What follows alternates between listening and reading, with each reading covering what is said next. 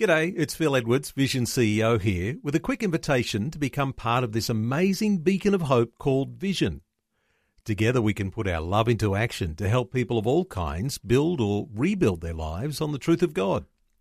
Please consider the part you can play during our upcoming Visionathon appeal, remembering that it's your support that makes Vision possible, including this podcast.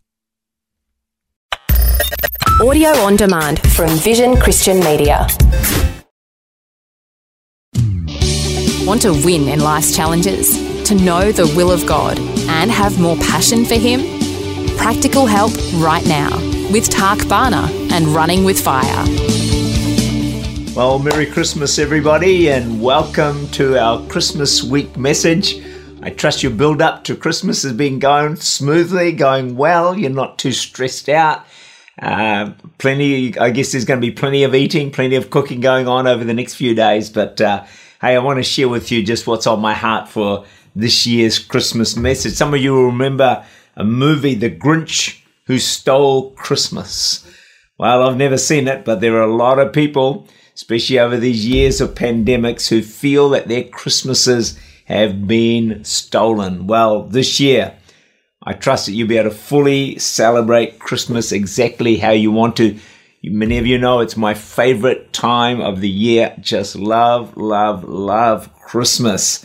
It's the dawn of redeeming grace, the birth of our Savior. I sometimes challenge people and say, "Hey, look, we are already talking about Christmas out there. You know, September. The the you know the companies are advertising, uh, talking about the whole thing, and and you know, I sometimes think we Christians are, are, follow after them. But I say, no, let's get in first and be the be the champions of celebrating Christmas. But the truth is, for some people, Christmas gets stolen and is replaced with what? Stress, debt, loneliness, drinking, shopping, gifts, overeating. the list goes on, doesn't it? I read the story of this lady who was in a rush at Christmas, like a lot of people are, and she had 49 Christmas cards to send. So a few days before Christmas, she brought a whole packet of them, packet of 50 cards. Uh, still on a rush, she posted 49 cards uh, uh, without reading the message on the inside. On Christmas Day, she came across the one leftover card and read the, read the message that she had sent to 49 friends. Do you know what it said? To her dismay, it said, This card is to say a little gift is on the way. Hello. I hope you don't fall into that trap. A little girl came home from Sunday school one day and proudly told her mum, Mum, I've learnt a memory verse. John 3.16. She recited it to her mother. For God so loved the world, he gave his only forgotten son. As Jesus watches the world prepare for Christmas, I wonder if he feels like God's only forgotten son. Well, the fact that you're listening this week to Christmas message means that you have not forgotten Jesus. So good on you and thank you for tuning in today.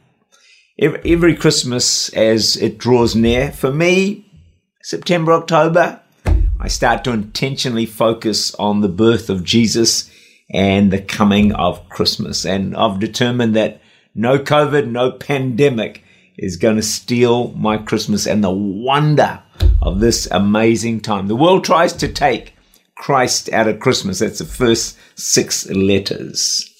But I want to look at uh, Luke chapter 2, 4 and 4 to 7 uh, about the story of Christmas Jesus also went up from Galilee, out of the city of Nazareth into Judea, to the city of David, which is called Bethlehem, because he was of the house in the lineage of David, to be registered with Mary, his betrothed wife, who was with child. So it was while they were there, the days were completed for her to be delivered.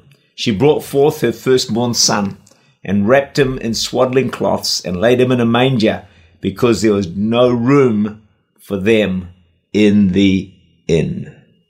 No room for Jesus at the inn. That was indicative of the treatment Jesus would receive throughout his entire life, from the cradle to the cross. Think about it.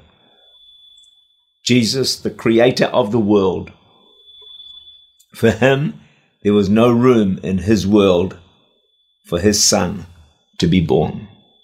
Amazing, isn't it?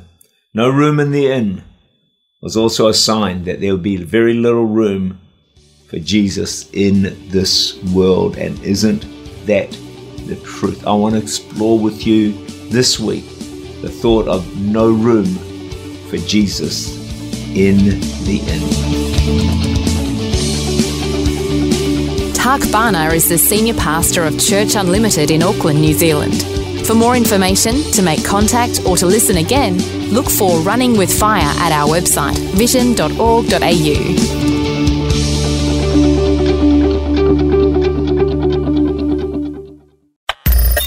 Thanks for taking time to listen to this audio on demand from Vision Christian Media. To find out more about us, go to vision.org.au.